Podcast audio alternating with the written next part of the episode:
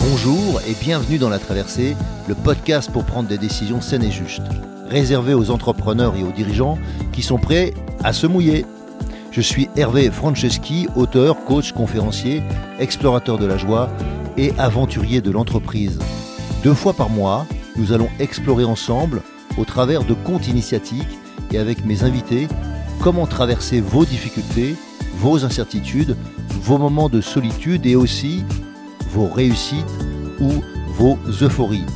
Mes invités, des sportifs de niveau, des start à succès, des artistes reconnus, des dirigeants de grands groupes ou des personnes qui ont un parcours hors norme.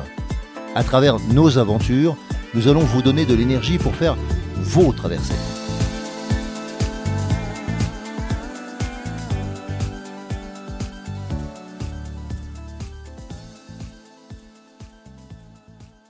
Bonjour, on se retrouve dans la traversée pour la suite du débriefing et des leçons avec Fatih Emrani. Et donc dans cet épisode précédent, Fatih nous a parlé notamment de réseau, et moi j'ai envie de vous parler de, la composition du bon réseau. Le réseau, en fait, euh, c'est évident, on a besoin de réseau quand on entreprend, on a besoin de réseau quand, on cherche euh, des informations pour progresser, ou bien tout simplement quand on veut influencer une décision. Donc le réseau, c'est euh, comme un filet, un moyen de, d'arriver à ses fins, mais en même temps de, d'être soutenu. Et pour avoir pratiqué ça avec un, un nombre de, sportifs de niveau pendant des années que j'emmenais au, au jeu ou que je j'emmenais pas dans la réalité, mais enfin je, que je soutenais pour qu'ils puissent performer aux Jeux Olympiques, eh bien, il y avait un point fondamental qui était comment je compose ce que moi j'appelle ma Dream Team, c'est-à-dire les 20 personnes qui vont être autour de moi, qui seront nécessaires pour que dans 4 ans, je sois encore là, pour que dans 4 ans, je sois au niveau que je souhaite être. Et donc, si c'est être champion, si c'est simplement être en finale, si c'est je ne sais quoi, en fonction de l'objectif. Mais en tout cas, ce que je sais, c'est que on a tendance à, à s'occuper que des 3-4 personnes qui sont autour de nous. Alors qu'en fait, euh, même pour un individu, et a fortiori pour une entreprise, on a besoin de beaucoup plus de personnes autour de nous. Donc il est nécessaire, et moi je fais ça par, par rond, concentrique, c'est-à-dire que je, comme, des, comme des, vibrations autour de moi, il y a des gens qui, sont autour de moi et qui, et, qui vont graviter autour de mon activité. Donc évidemment, il y a les gens qui, sont, qui travaillent pour vous, avec vous, au quotidien, et puis des gens qui, sont, euh, qui gravitent avec vous, autour de vous, euh, autour de la sphère privée plutôt que de la sphère professionnelle, et qui vous soutiennent dans votre démarche. Puis il y a des gens qui vous soutiennent, qui sont vos amis, mais il y a aussi des gens qui sont euh, des professionnels, des experts dont vous avez besoin. Vous avez aussi besoin peut-être de clients euh, particuliers avec lesquels vous avez euh, un lien fort, avec des sous-traitants. Donc toute une famille en fait autour de vous qui va vous permettre d'atteindre votre objectif. Et il faut que cette famille soit consciente que vous attendez quelque chose d'eux. Si vous ne les prévenez pas, que vous avez des attentes, que vous avez des, vous espérez leur soutien, eh bien ils seront pas là au rendez-vous ou pas obligatoirement dans la bonne attitude. Donc la première chose pour moi, c'est de définir qui sont ces, ces 20 personnes qui vont compter, qui vont évoluer avec le temps. Je ne sais pas, on peut avoir besoin euh, d'un avocat, d'un notaire, mais comme on peut avoir besoin euh, de soutien affectif? Donc quelles sont les personnes qui sont là-dedans? Moi j'ai besoin de santé, donc, quels sont les gens qui permettent que je reste en, bonne santé? Euh, Ça peut être un coaching sportif pour certains, je ne sais quoi. Mais peu importe les personnes que vous avez besoin d'avoir, mais ce qui est important, c'est de les nommer, de se rendre compte que si, oui ou non elles sont au niveau que vous attendez. Si elles ne sont pas au niveau, bah, ça veut dire que vous devez chercher quelqu'un d'autre. Et puis après, vous allez déterminer à quelle euh, proximité, comment, comment vous êtes proche d'eux ou pas. Et donc, par ces ronds concentriques, vous allez autour de vous, vous êtes au centre, ou l'entreprise est au centre, vous et votre associé, si vous avez des associés, euh, le club, on va dire le noyau, et puis autour, il y a des gens qui gravitent. Et donc, ça peut évoluer avec le temps, mais c'est important de savoir qu'il y a des gens, même s'ils sont loin, est-ce que je peux compter sur eux? Et si j'ai besoin d'eux, est-ce que je les ai? Et donc, euh, la première chose que je vous conseillerais, c'est de, faire ça sur un papier, de vous rendre compte que vous avez ou pas l'équipe qui va vous permettre de réussir. Et l'équipe qui va vous permettre de réussir aussi, elle doit être là au fil du temps. Donc au fil du temps, il faut qu'elle évolue. Au fil du temps, elle va aussi évoluer parce que certaines personnes vont partir, euh, vont arrêter leur activité. Et il faut que vous ayez des gens qui les remplacent. Et pas que vous rêviez euh, de la personne que vous aviez avant, mais qui n'est plus là. Ça, c'est la première chose, comment je compose ma Dream Team? Maintenant, c'est comment je l'utilise. Comment je l'utilise bah, c'est le, principe, c'est de, se rappeler que si on veut progresser, si on veut fonctionner, il faut qu'on se demande des choses. Donc il faut apprendre à demander, il faut apprendre à, se, challenger mutuellement pour que quand il faudra aller plus loin, plus fort, plus vite, eh bien je, pourrais atteindre ça parce qu'on on, on sera habitué à se challenger et à se soutenir. Pour moi, c'est vraiment un filet dans lequel, si je tombe, je ne tomberai pas plus bas parce qu'il y a des gens qui me retiendront, qui feront en sorte de me dire que, ce que je fais euh, dysfonctionne, ou bien que ce que je fais est top, ou bien que là, en ce moment, je, je, retombe dans mes dysfonctionnements parce que tant qu'à faire, je leur ai expliqué comment je dysfonctionnais. Dans mon cas, je fais trop de choses. Dans mon cas, je perds de l'attention, je ne suis pas disponible. Donc, c'est des symptômes simples que je connais, que j'explique aux gens qui sont autour de moi et qui me disent quand je dysfonctionne, si je ne suis pas capable de m'en rendre compte. Donc premier point, c'était le réseau. Deuxième chose, c'était elle nous a parlé de, de, ces valeurs qui, ont, qui étaient essentielles, de se rendre utile pour elle, de la solidarité dont elle parlait au propos de ces 25 000 repas euh, qu'elle avait euh, proposés aux soignants. Pour moi, euh, il y avait aussi un autre point, c'était le travail bien fait ou être positif. Tout ça, c'est des, des, des valeurs qui vont driver mon business, qui vont driver mon activité. Dans le sens que mm, mes valeurs, il est nécessaire qu'elles soient conscientes. Une grande partie d'entre nous, en fait, on utilise des valeurs, on sait qu'on a des valeurs, mais on ne les a pas conscientisées. Et par conscientiser, j'entends euh, vraiment faire l'effort de les noter et puis de les mettre devant mon nez, euh, à mon bureau, euh, peu importe que ce soit chez moi ou à l'extérieur, mais c'est devant moi. Et ça me permet de les valider parce que la première chose que je me suis aperçu, c'est qu'une partie des valeurs, quand je fais la première fois que j'ai fait cet exercice, je me suis aperçu que les valeurs que je nommais étaient souvent des valeurs alors des fois des valeurs morales qui n'étaient pas obligatoirement celles que dont j'avais besoin dans le monde professionnel. Pour certaines, c'était juste, pour d'autres, non. Mais aussi des valeurs qui m'appartenaient pas, qui étaient celles de ma mère, qui étaient celles de mon père, qui étaient celles de gens que j'appréciais, mais que j'aurais mis peut-être 10, 11, 8, mais pas 1, 2, 3. Et donc, en conséquence, euh, elles apparaissaient bien trop haut dans mon classement. Et le fait de, de, les, de, les, de les conscientiser, de les mettre devant les yeux, de se rendre compte qu'en fait, on manage toujours, toujours sur ces valeurs. Alors, tant qu'à faire, autant manager sur ces valeurs d'une manière explicite plutôt que de manière implicite. Et puis la deuxième chose, le deuxième intérêt pour moi, c'est d'éviter des conflits de valeurs. Si j'ai pas hiérarchisé mes valeurs, eh bien quand deux valeurs vont, se, vont, vont être en, en, difficulté l'une par rapport à l'autre, je sais pas, une qui serait la performance et la troisième et la deuxième qui serait, je sais pas, euh, euh, l'écoute, peut-être que par moment, écouter vous rend moins performant de votre point de vue ou au contraire vous rend plus performant. Il faut savoir dans quel sens vous les mettez. Si vous avez mis, je sais pas, bien-être et euh, exigence, eh bien, euh, ça, peut être contradictoire. Et donc, à quel moment je mets exigence ou à quel moment je mets bien-être? À quel moment je mets joie? Et à quel moment je mets peut-être, euh, j'en sais rien, efficacité? Et elles sont pas obligatoirement contradictoires, mais par moments, elles pourraient, elles pourraient s'avérer être antagonistes. Et en clarifiant ces valeurs, eh bien, ça nous permet de, prendre des décisions qui sont plus justes. Donc, on parle ici de décisions saines et justes. Eh bien, un des moyens pour prendre des décisions saines et justes, pardon, c'est de clarifier les valeurs que nous avons, clarifier l'ordre dans lequel on les met, et puis de les, de les vraiment de les, j'appellerais de les mâcher, de, de les entretenir, de les, de, les mettre en situation parce qu'en en fait, euh, des fois, on se raconte, euh, on se raconte la vie, mais c'est pas la réalité. Donc, euh, de, se, de se remettre dans des situations. Je vous donne juste un cas. Je me rappelle, je manageais une équipe à Londres il y a, il y a un certain nombre d'années maintenant. Et il y avait une femme qui était là, et on était sur des grands plateaux. Et moi, je, ma famille était à, à Paris. Je faisais des allers-retours entre le lundi et le vendredi. Et donc, euh, moi, je travaillais tard parce que je voulais que le plus vite possible, je rentre sur Paris euh, et que ma mission s'écourte, enfin se finisse. Et euh, cette femme, elle, travaillait à 100 km de Paris, enfin à 100 km de Londres, pardon, elle habitait 100 km de Londres. Et quand elle finissait le soir, elle avait encore pour une heure, une heure et demie de, de transport. Et elle était là régulièrement à 21h, à 22h. Et donc, une fois, je vais la voir et je lui dis Qu'est-ce que tu fais là? Elle me dit, je pas fini mon travail, je veux absolument finir. Bon, c'est pas toujours facile de parler au boss. J'étais le boss pour, pour elle. Et en conséquence, euh, bah, elle avait peut-être besoin de me dire qu'elle elle travaillait. Et je vois sur son bureau, il y avait euh, une photo avec euh, elle, son mari, et puis ses deux petites filles.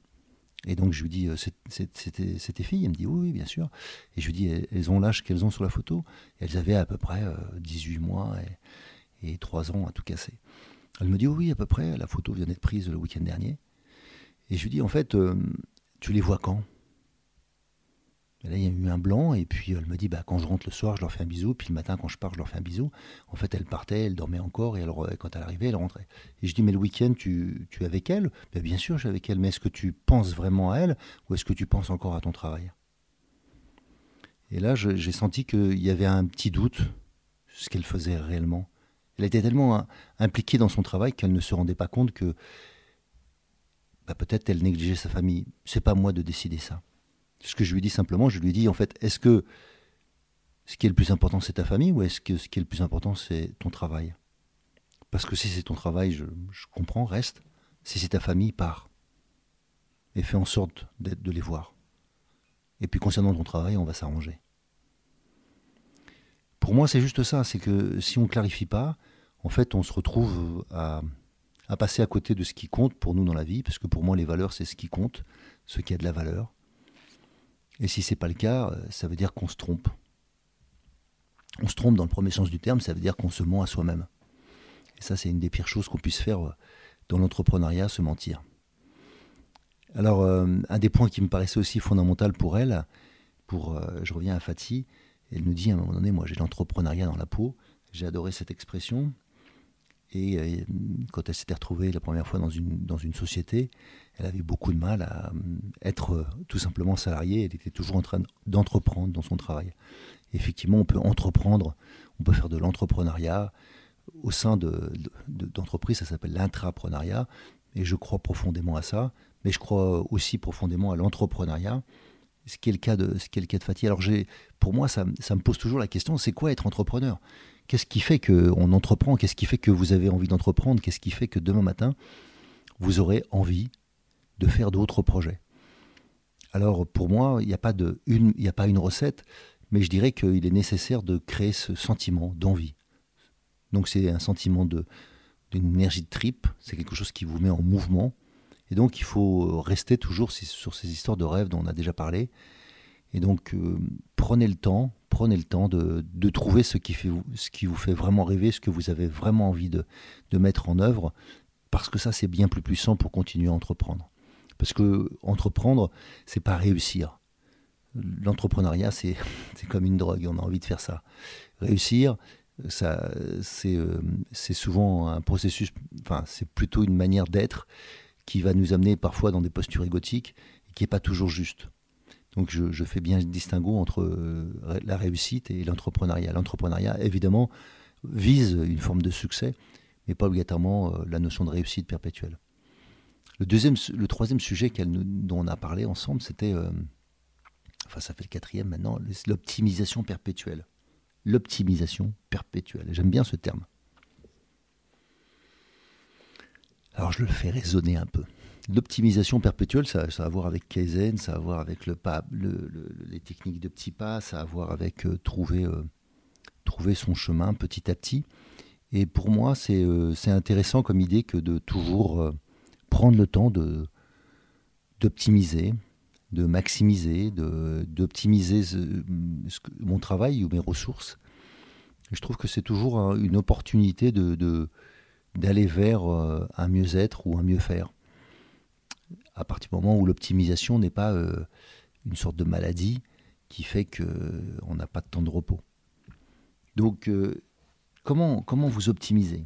Qu'est-ce qui fait qu'on optimise euh, son travail, ses tâches? Est-ce que c'est une notion qui a à voir avec le temps? Est-ce que c'est une notion qui a à voir avec le résultat?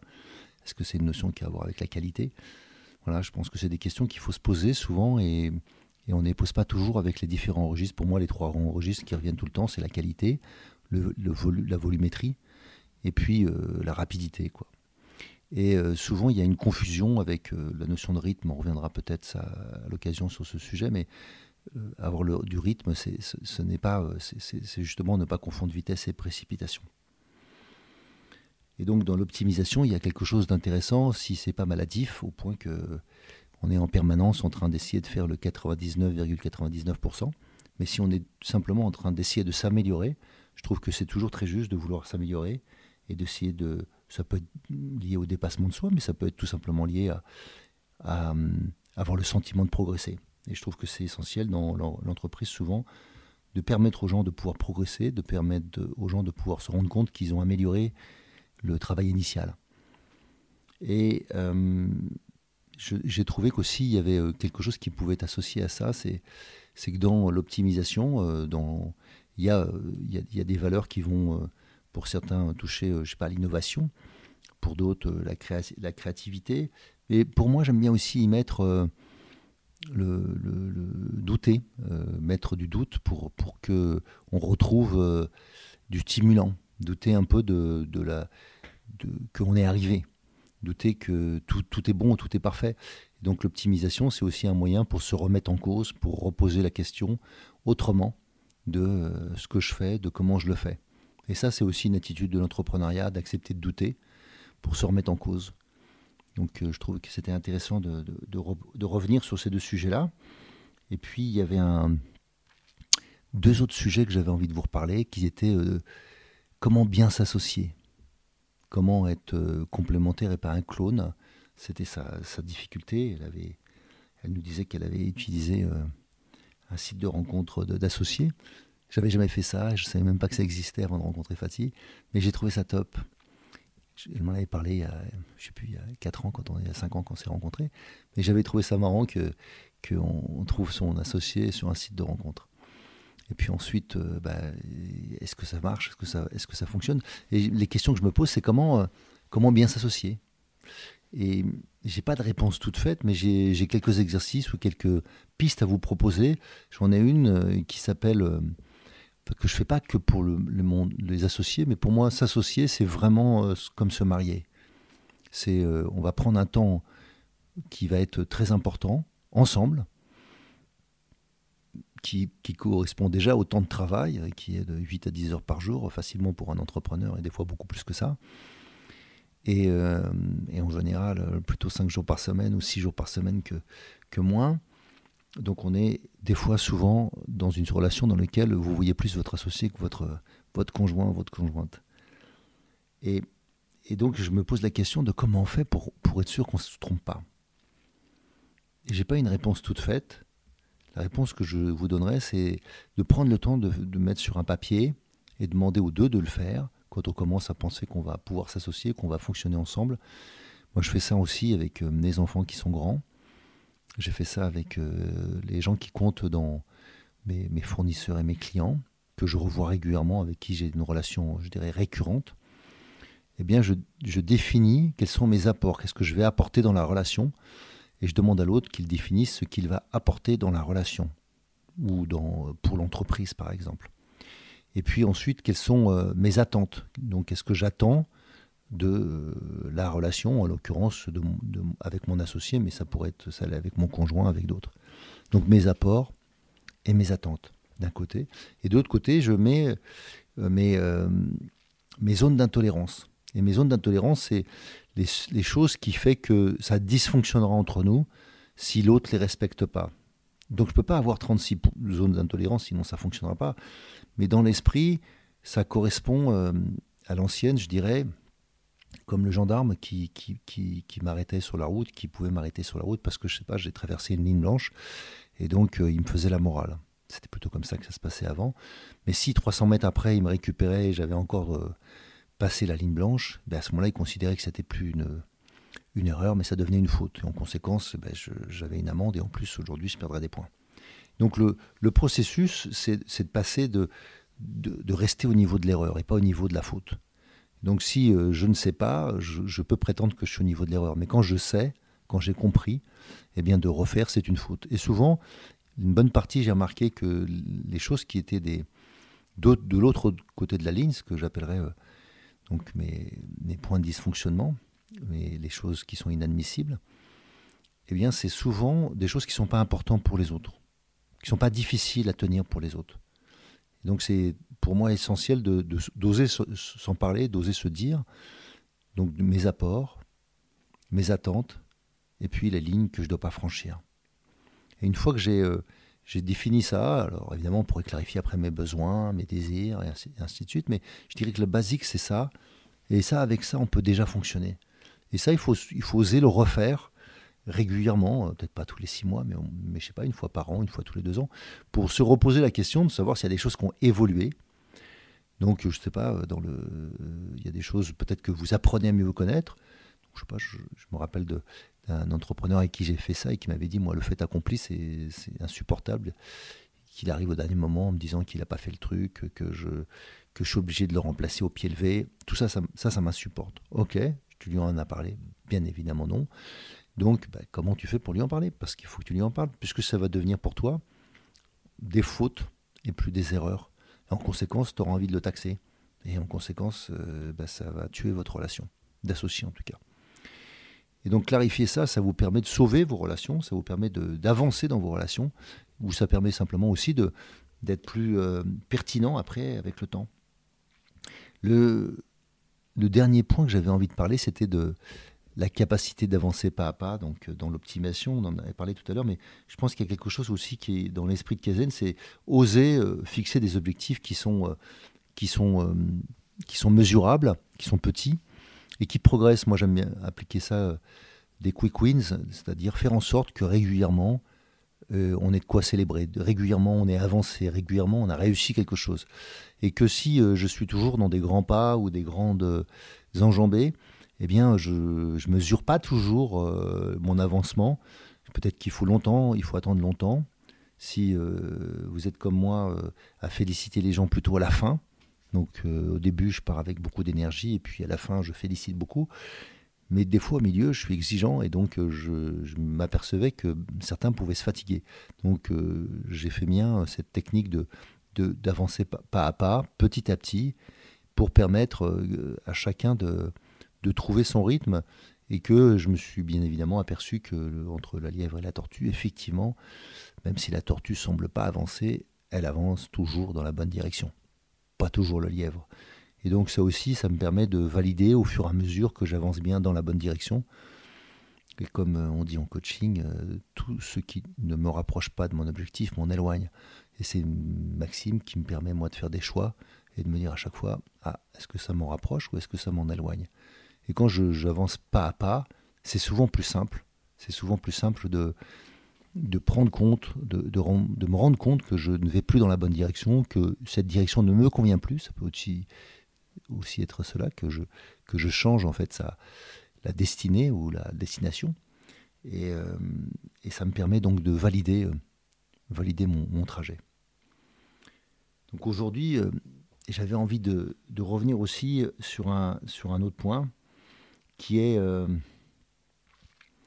qui est comment on recrute. Euh, je trouve que c'est quelque chose qui est difficile. Je ne sais pas comment ça se passe pour vous, mais moi, recruter, j'ai recruté beaucoup, beaucoup de gens dans ma vie. Et euh, quelques milliers, donc je pense que j'en ai recruté beaucoup. Mais pour autant, j'ai toujours un doute sur, sur est-ce que c'est la bonne personne. Et je pense que c'est bien de douter. Mais en même temps, euh, je, vais vous donner quelques, quelques pistes de réflexion qu'on a, qu'on a pu trouver dans, dans, dans, la vie en général, dans la vie entrepreneuriale. Et euh, un des points que, sur lesquels revenait euh, Fatih, c'était suivre son intuition. Suivre son intuition. Et pour moi, c'est essentiel. Si je ne sens pas la personne, eh bien, je ne la prends pas. Parce qu'en fait, souvent, c'est que j'ai compris ce qui dysfonctionnait. Si je veux persister parce que définitivement, elle m'a été recommandée, ou bien parce que je, je vois qu'elle a tout le profil qu'il faut, et que j'ai vraiment besoin de cette personne, j'essaye de vraiment comprendre en quoi mon intuition me dit attention. Est-ce que, est-ce que, à, quel moment j'ai senti que c'était difficile? Donc j'essaie de, de, revenir dans l'entretien pour être bien conscient de à quel moment il m'a paru difficile. Est-ce que c'est parce que j'ai eu l'impression qu'elle me mentait, cette personne, qu'elle n'était pas, pas juste en gros? Est-ce que c'est parce que euh, je, elle, ne va pas euh, être, euh, par exemple, moi j'ai besoin de gens autonomes, et puis les gens me disent, bah oui, je suis autonome. En fait, je, je précise, mais non, non, je ne veux pas quelqu'un d'autonome, je veux quelqu'un de très autonome. Donc, c'est quoi quelqu'un de très autonome? Bah, J'ai appris à le définir. Donc, définir, et, vérifier quand je les réponses, si elles me paraissent fluides, naturelles. Je, crois beaucoup plus au feedback, euh, enfin au retour naturel entre nous. Et puis euh, il y a un point qui me paraît important aussi, c'est que si euh, le métier est très concret, je mets à l'épreuve les gens. À l'épreuve dans le sens simple, hein, je, leur demande, je leur fais passer un test, mais qui peut faire partie de... Ils, peuvent le préparer, hein, ça peut être des fois dans... Mais je ne me contente pas d'une lettre et d'un entretien je demande une action, euh, et donc les gens qui sont motivés le font, euh, ou me montrent euh, comment ils feraient. Donc si c'est une situation réelle ou si c'est pas une situation réelle, mais je ne sais pas, par exemple, quelqu'un qui veut s'occuper de la communication, bah, je lui demande d'aller voir mon site, de me dire qu'est-ce qu'il pourrait faire, comment il pourrait être meilleur. Je lui demande des choses très concrètes et puis je vois la pertinence du propos. Et si j'entends pas la pertinence, bah, et que je l'entends ailleurs, bah, j'écoute souvent cette vérité qui est une vérité de terrain. Et j'ai pas besoin que si j'ai pas toujours besoin que quelqu'un soit opérationnel. Donc des fois, il faudrait que quelqu'un soit complètement opérationnel du jour au lendemain. Des fois, c'est pas vrai. Donc il faut suivre ce que vous aviez prévu. Je pense que c'est toujours compliqué de recruter parce que ça nous coûte euh, cher, mais en même temps, je pense que c'est quand même essentiel de se poser les questions de comment vous, vous allez recruter et qu'est-ce qui fait que ça marche pour vous. Donc toujours à, l'écoute euh, d'autres, d'autres manières de faire. Et euh, pour, pour finir, je voudrais, je voudrais conclure sur un petit conte, puisque d'habitude, on finit toujours par un conte, et ça s'appelle la vraie valeur de la bague. Pour vous donner peut-être une autre manière de, d'entendre les choses sur les valeurs. C'est l'histoire d'un jeune homme qui un jour vient voir son maître. Ce jour-là, il arrive en courant et complètement dépité. Maître, euh, il y a quelque chose qui ne va pas. Personne ne m'écoute. À chaque fois que je fais quelque chose d'intéressant, euh, ou que j'ai dit quelque chose d'intéressant à dire, que bah, personne ne m'écoute. Je ne sais pas comment, comment vous le dire, quoi, mais euh, est-ce que, vous voulez, est-ce que vous voulez bien m'aider? Ah, Aujourd'hui, répond le maître, c'est pas la bonne journée. J'ai beaucoup de choses à faire et j'ai pas vraiment de temps à te consacrer. Ben, ça m'étonne pas, ça m'étonne pas. Je vous le disais justement, il se passe toujours, ça se passe toujours comme ça, quoi.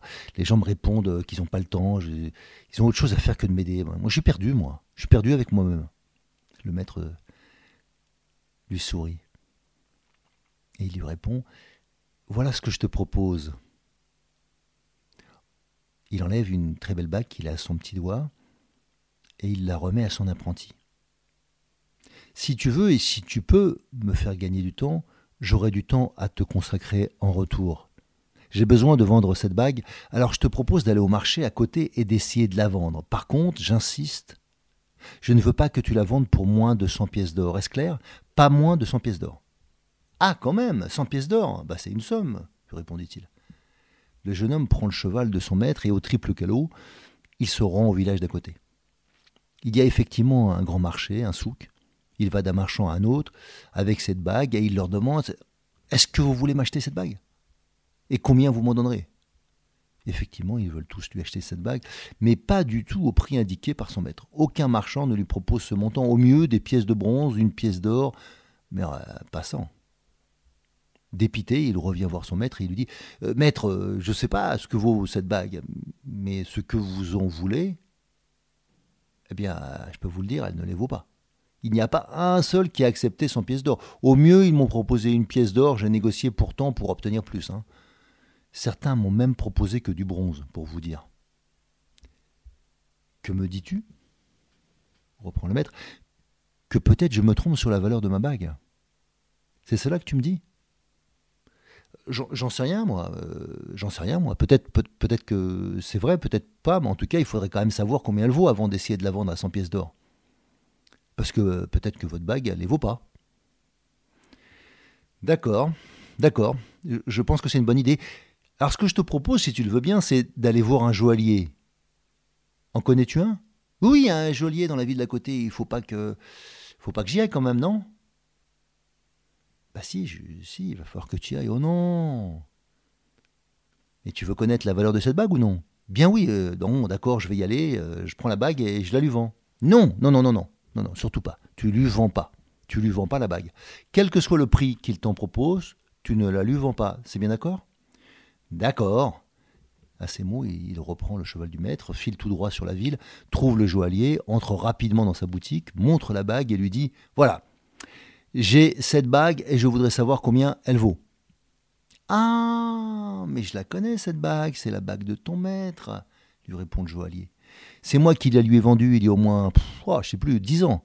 Je suis très étonné qu'il veuille s'en séparer. Enfin, une bague de cette valeur, en tout cas, dit à ton maître. Il examine à nouveau la bague et dit Bon, allez, 2000 pièces d'or. Voilà, je pense que 2000 pièces d'or en ce moment, c'est ce que je peux lui donner au mieux. Si vraiment il veut que je prenne mon temps, je pourrais peut-être lui trouver un acheteur pour, euh, aller, disons, 3000 ou 4000 pièces d'or. Mais 2000, c'est ce que je peux lui donner tout de suite.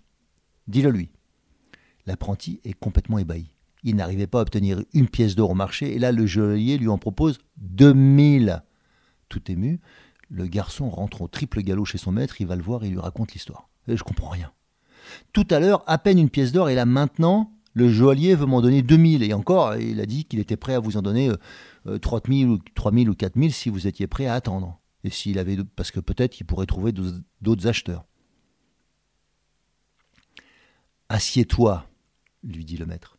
Après l'avoir longuement écouté, il lui dit ceci. Tu es comme cette bague, un bijou rare et précieux et unique. Et en tant que tel, seul peut t'estimer un, véritable expert. Autrement dit, pourquoi exiger du premier venu qu'il estime ta véritable valeur? Trouve un maître. Seuls les maîtres peuvent t'enseigner. En disant cela, il remit la bague au petit doigt de sa main gauche. Et vous? Et vous, cher auditeur, qui allez-vous voir pour progresser sur vous-même? Quels sont les maîtres qui peuvent vous enseigner? À bon entendeur, salut.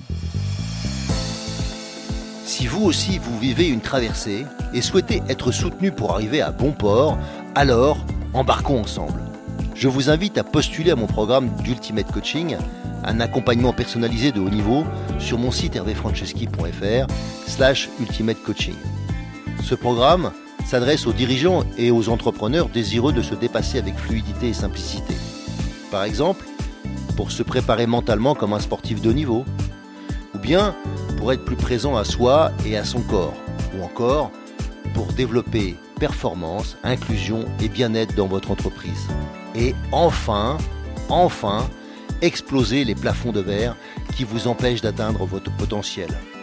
Et bien sûr, si vous aimez ce podcast, favorisez sa diffusion en lui donnant 5 étoiles, j'ai bien dit 5 étoiles, sur Apple Podcast ou votre plateforme de podcast préférée.